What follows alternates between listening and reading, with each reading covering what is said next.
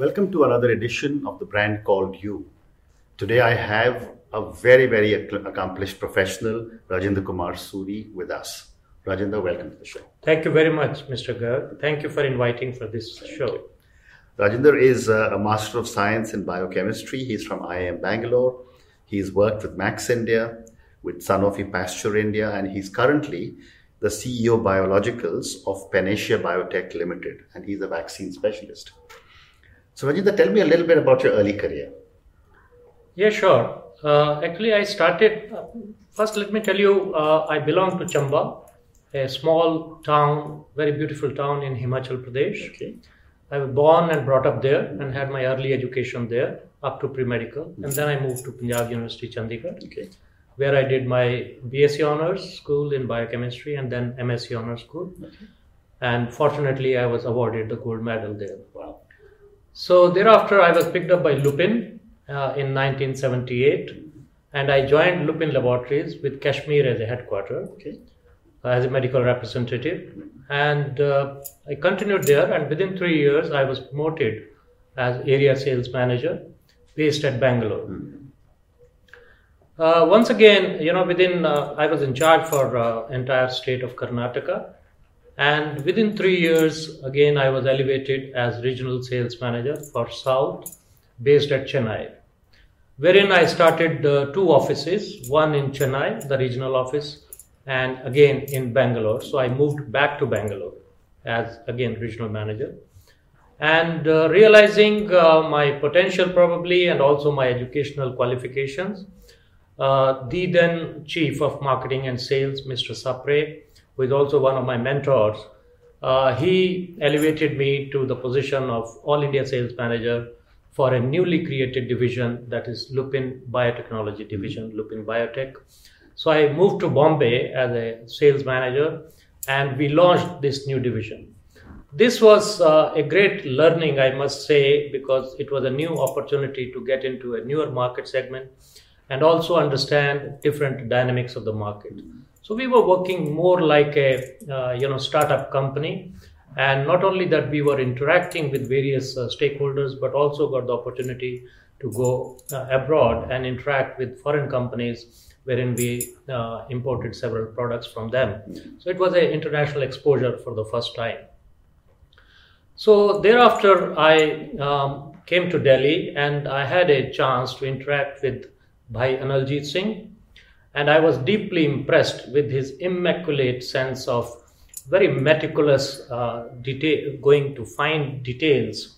And uh, I was inspired to join Max India. Uh, I was uh, taken as a general manager, marketing and sales uh, for a new division. Uh, however, within a very short span of time, I was asked, rather assigned, to take over Max Pharma sales and marketing, which was at that time facing certain challenges. So you know, I was given this assignment, and I must say that this was again a, a very good exposure, uh, wherein a lot of new challenges uh, in the marketplace were faced, and we successfully resolved and uh, overcame those, mm. and came to uh, uh, a leading position. It was at that time that I had the opportunity to launch three international brands from uh, an American company, Upjohn, and we established these three. So I'd like to move a little bit to vaccination, yes. because of the limited time we have for certainly, certainly. So uh, from there, I moved to uh, Sanofi Pasteur, which is uh, uh the world's largest vaccine company, as you know, and uh, I joined them as uh, director of marketing and sales. And in fact, I was employee number 0001. So I had the opportunity to create this division in India uh, and then I was elevated as uh, uh, director on the board of directors of Sanofi Pasteur in 2004. Mm-hmm. So it has been a, a great journey launching vaccine division of Sanofi Pasteur in India and we created several new brands in India, in even certain new concepts, I would say, mm-hmm. like acellular vaccine, uh, acellular pertussis vaccine, Hib, which was uh, for the first time in the country that Haemophilus influenza type B was launched, and then IPV, the inactivated polio vaccine. So these are certain concepts, and we introduced two more concepts first time again in the country, which was pro pharmacy, that was direct to the customer. So from the cold chain, from the chambers of the company, the products were de- being de- delivered directly to the doctors in their refrigerators. And then when did you move to Panacea? Uh, well, uh, I, uh, it was in 2007 because almost 11 years I worked with uh, Sanofi Pasteur. And then in 2007, uh, I was invited to join Panacea Biotec, and uh, I was elevated as Chief Executive Biologicals uh, with uh, plants, uh, manufacturing plants, as also end-to-end responsibility from R&D to market. So tell me a little bit about uh, your work at Biologicals. Yes. Uh, so, uh, in terms of uh, Panacea Biotec, uh, you know, uh, we, we are a company which is dedicated to research, uh, manufacturing, development, and marketing of uh, uh, vaccines, as also the pharmaceutical products and also oncology range of products. So, I am focusing more on the biologicals, including vaccines. So, we have a range of uh, vaccines, and in fact, I'm, I'm glad to share with you that Panacea was the company which uh, helped eradicate uh, or rather eliminate polio from India. We had uh, manufactured and supplied over 10 billion doses of oral polio vaccine to not only government of India but also UN agencies. And uh, uh, in 2017, we introduced a, again a novel concept, a hexavalent vaccine, fully liquid hexavalent vaccine uh, for the benefit of millions of children world over. Okay, wonderful. So, you know, you define your role as customer backward thinking and end to end vision. Help me understand this. Yeah, uh, I think you know better that uh, ultimately what we need to understand is the needs and aspirations of the customers. What are they really seeking? Correct. So we are basically uh, going to the customers, understanding their requirements, their needs and aspirations, and then uh, you know going to R and D to develop those kind of products. And this is one example of hexavalent vaccine, which was coming from the customers that what kind of uh, benefits it should offer. That there are six antigens combined in one vaccine, and it uh, avoids several pricks to the small baby. So this was uh, so right from the R and D to going to the manufacturing and then uh, taking it to the market. Again, understanding customer dynamics, uh, the pricing strategies, uh, because pricing, as you know, is one of the key uh, element of the profitability. So ultimately, it is end-to-end vision that we are looking at. Wonderful. So, uh, Rajinder, you're, you're, uh, you've been on the board of Gavi and uh, you've uh, worked closely with Gavi. Tell me a little bit about what does Gavi do? Uh, well, yes, I have been on the PPC, that is Okay. the Policy and Planning Committee of Gavi, uh, which is recommending the decisions to the Gavi board for the board to take the decisions finally. Uh, so I was there for almost four years. And uh, uh, today, when I speak, uh, I am not representing Gavi, No, so I must not. clarify No, no, that certainly not, certainly that uh, these are my personal. I I have served on the Gavi board for eight years. Yes, I understand This that. is not an official discussion of yes, Gavi at I- all. I- exactly. I just want to talk to you about vaccination. Yes. So uh, Gavi was created, as you know, uh, was created in 2000, and uh, this is an uh, international alliance of uh, various bodies which are coming together, both private and public sector together, for the benefits of millions of children in terms of immunizations. So it is basically making uh, vaccines or the immunization affordable Correct. to millions of children in developing countries. So tell me, you know, um, let's talk a little bit about vaccination because thousands and thousands of people will listen to you and me talking. Um, and I was speaking to someone earlier, Okay. and large parts of India still have significant amount of children who are not fully vaccinated. Yes. Why is vaccination important for children? Well, I think it's a very good uh, uh, question and uh, very interesting one at the same time. Uh, I must say that um, you know vaccination is one of the uh, most critical things for the protection of children from infectious diseases. These are called vaccine preventable diseases, and, And uh, which are these diseases? there are several. For example, I just named a few, like polio is one of them Correct. which is a crippling disease, and uh, several children had been suffering from polio. So, hemophilus influenza type B, Mm. HIB, is one of the infections. Hepatitis B is another exa- example. Diphtheria, tetanus pertussis. Correct. There are several uh, antigens or diseases which can uh, have uh, very high toll on children uh, mortality and morbidity. And therefore, to avoid these, we are basically going for vaccinations. So, vaccines basically act as uh, you know th- these are like a training program for the body, and they when they are administered, they create uh, there is something called lymphocytes. Uh, so they create the immune system, they stimulate the immune system, they make antibodies against antigens, which are the foreign elements which can enter the body. And th- these are basically viruses and bacteria. So vaccines are protecting against these viruses and bacteria. Wonderful.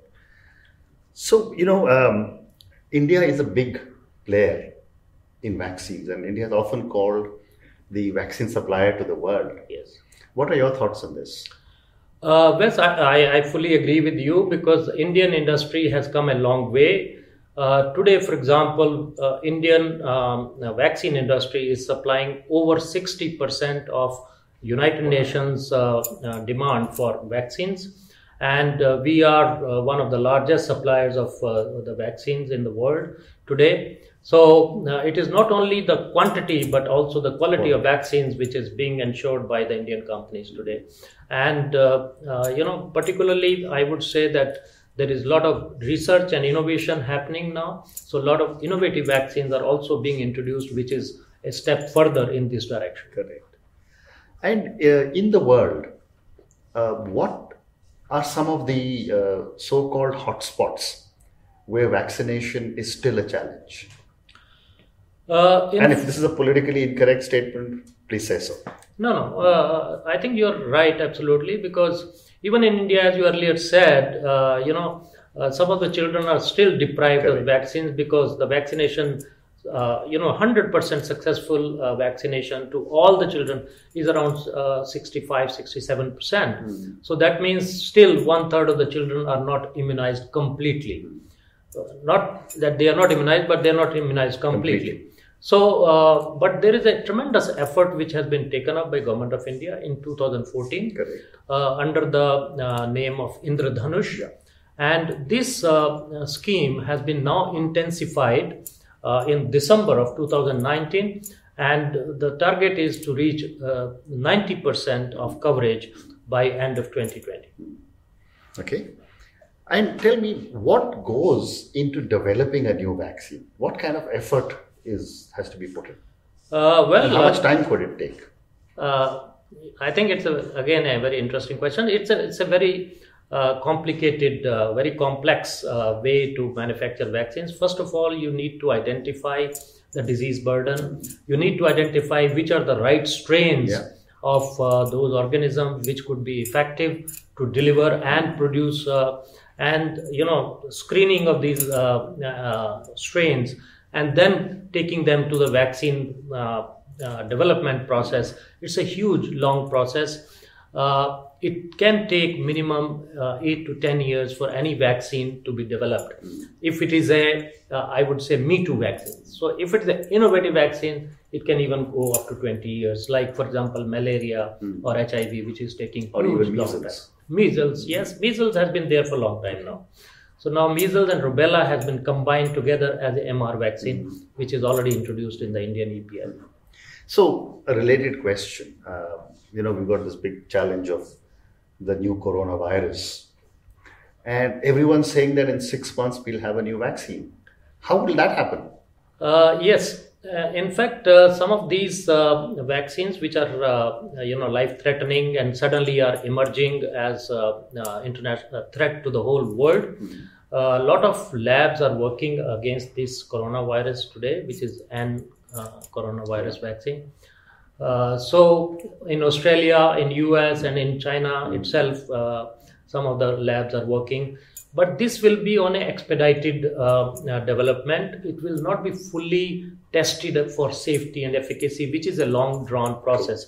So it would be probably taking few months to introduce a vaccine just to protect uh, people who are going to be impacted, but then the safety aspect of it will have And, to be and established. certification, I'm sure, will take a long Will time. take much longer time. The registration, the regulatory processes, but on a expedited uh, uh, emergency authorization use, Hmm. the vaccines can be taken up earlier. And one last question on vaccines before I move to another part of the show, which is that, you know, we've often said that our bodies tend to get resistant to an antibiotic strain or to any other kind of medicines. Does the same thing happen with vaccines? Uh, not exactly, uh, because you are already being exposed, the human body is being exposed to uh, millions of antigens every day. So, uh, you know, it is not anything which is foreign to the body is antigen.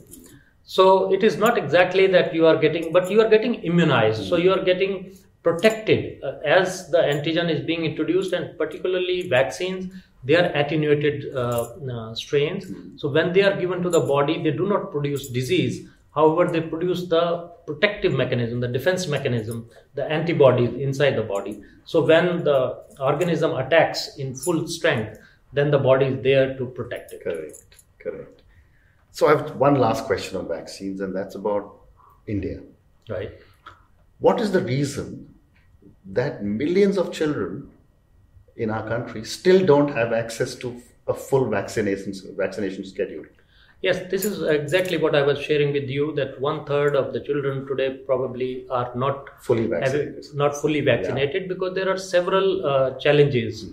You know, one is uh, lack of education and lack of awareness in the parents' mind, so they don't go to the vaccination clinics to get their children uh, vaccinated or protected. Uh, and also, there are some myths and beliefs which are very strongly prevailing in some parts of the country, uh, not only in India but also world over. And uh, people hesitate to take their children, especially the boys, for vaccination for fear of, uh, you know, several things. Correct. So therefore, uh, you know, the vaccination rate comes down. In fact, they hide their children when the vaccinators are going home to home to deliver even polio vaccine.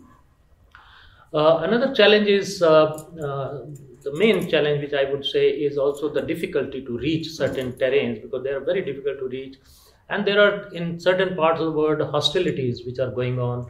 So it becomes again uh, a challenge for the immunization team to reach there.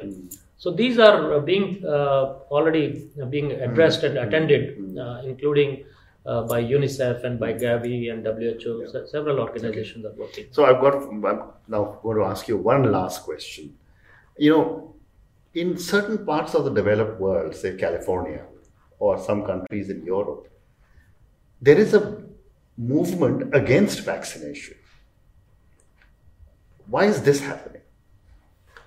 Well, you are referring to the anti-vaccine lobby, Correct. and uh, yes, this has been a, this is not a new phenomena. In Okay. fact, uh, this started somewhere in end of 19th century. Oh, really? Okay. Uh, yes, and the beginning of 20th century in England, when they had uh, launched, they had the government had mandated smallpox vaccination, and there were several uh, lobbies, several uh, work uh, groups which came against the vaccination drive. Okay.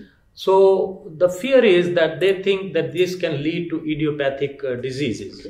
Uh, idiopathic basically means where the cause is not known. And they were of the belief that the vaccines are very temporary and this is against the realm of uh, the universe that you should not vaccinate. This is against the human beings that you should not vaccinate. And they're very strongly lobbying these things. And now with the advent of internet and particularly uh, you know web 2.0 uh, which has uh, a free access to everybody. So and it is interactive. So people uh, particularly the anti-vaccine lobbies they are uh, giving a lot of uh, propaganda on that. And uh, the there is a shift i would say there is a uh, shift from the doctor to the patient that they are taking the decision whether to vaccinate or no and this is i think a, dangerous trend which should be avoided. So, Rajinder, a few questions for you personally now. yes You know, uh, over, after such an amazing career, and you did mention you have had mentors. Um, what have been some of your learnings from some of your mentors? Uh, in fact, I have been very fortunate, very lucky to uh, have worked with uh, some of the luminaries in the industry. including uh, uh, Mr. Deshbandhu Gupta, DB Gupta. We used to call him DBG, who Yeah. was chairman and managing director of Lupin Laboratories. So I started my career with Lupin, and I was very fortunate to have been selected by him personally. And then I worked with them for 16 years. And thereafter, again, I had an opportunity to work with the legendary like Bhai Analjit Singh, So, what have been some of your learnings? From Yes, uh, as I said earlier, one is the devotion to to the the work that you are doing. Whatever you're doing, you have to do. You have to put your hundred percent into that. And uh, secondly, the meticulous part of it that when you are doing something, not only that you give hundred percent, but do it in in a uh, very accurate way. Correct. So uh, I, I would say that uh, one of my mentor has uh, really brought in uh, uh, you know the fearlessness into me and also the decision taking abilities. So we are able to discern between what is good and bad and can take a call accordingly. Wonderful. So, you know, hearing you, you had such an amazing career. What would be, according to you, would be the secret of your success? Uh, I would say there are three points which I personally feel is very important from my perspective for my career. One is the passion. Uh, I am very passionate about my job. Uh, then I, I would say the dedication. I'm totally devoted, and this is what I learned from somebody. And uh, uh, the third thing I would say is that uh, I am a strong decision maker. Okay. Okay No, no uh, dilly dallying about it. No dilly dallying. Uh, the white and the black. There are no gray areas. Wonderful. That's very well said. So, you know, my next question to you is on failure. Um, we people in India don't teach our children that it's okay to fail. Right? So, therefore, everyone is on, you've got to come first आना है, सबसे आगे रहो, etc., etc. And yet we fail all the time. What have been some of your learnings from some of your mistakes or your failures? Uh, I'll start uh, with uh, yesterday's instance. Uh, uh, my grandchild, who is uh, going to be four years next month, uh, he had uh, uh, to go for a race. You know, it was a one kilometer race. And this was his first race of his life. So he was saying, Nanu, what happens if I fail?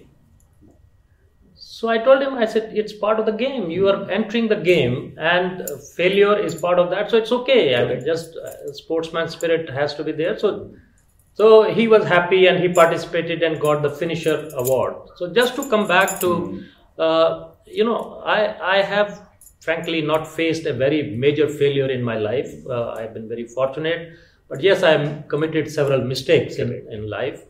And uh, one of the areas where, uh, when I was an area manager, that time I was given a very high dose by my boss, and I went into a shell, complete shell. And then, um, you know, I became very scared.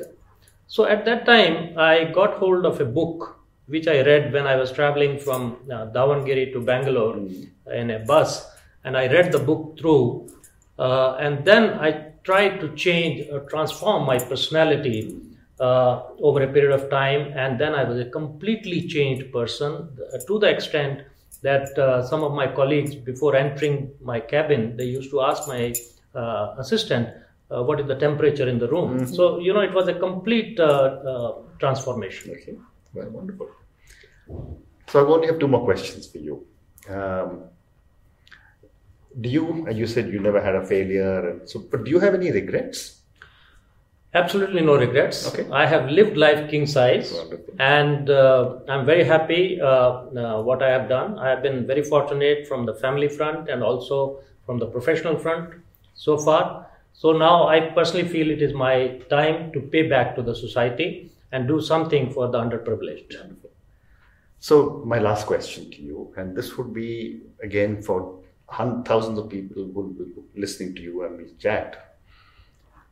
What would your advice be to a young 20, 21 year old starting out his or her career um, and looking at you and saying, look where he has reached? Uh, well, I think, uh, uh, you know, I have been interviewing uh, thousands of people in my career, and uh, of course, when I interview, it is not just an interview, but I also give them some uh, uh, piece of advice. Correct. Whether they take it or not, that's up to them. But uh, certainly, and three things I would like to definitely say that first, as I said, I uh, built into my career was to give 100% of what you do. So, whatever you want to do in life, you should give your 100% to that and not half hearted approaches. Second, one has to develop because today you have to develop analytical skills. You have to develop what you call IT skills because today you're moving to the digital world. So, IT skills are very, very important, and one is the communication skills. I think these are three things which the youngsters have to definitely uh, adopt and learn because they have to become industry ready. And there is a tremendous difference between academia, what they are teaching you, and what the industry requirements are. Correct. So, to fulfill that and to become a successful professional, I'm sure these things would help them. Wonderful. So that means give your 100%, have analytical skills, and have communication skills. Exactly. Wonderful. Thank you so much, Anida. It's been an absolute honor and pleasure speaking to you. Thank I'm you for- honored to be invited for this forum, Thank and you. thank you so much for the kind invite. Wonderful. And wish you lots and lots of success in the years ahead.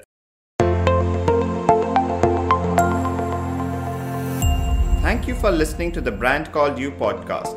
Be sure to visit tbcy.in to join the conversation, access show notes, and discover fantastic bonus content.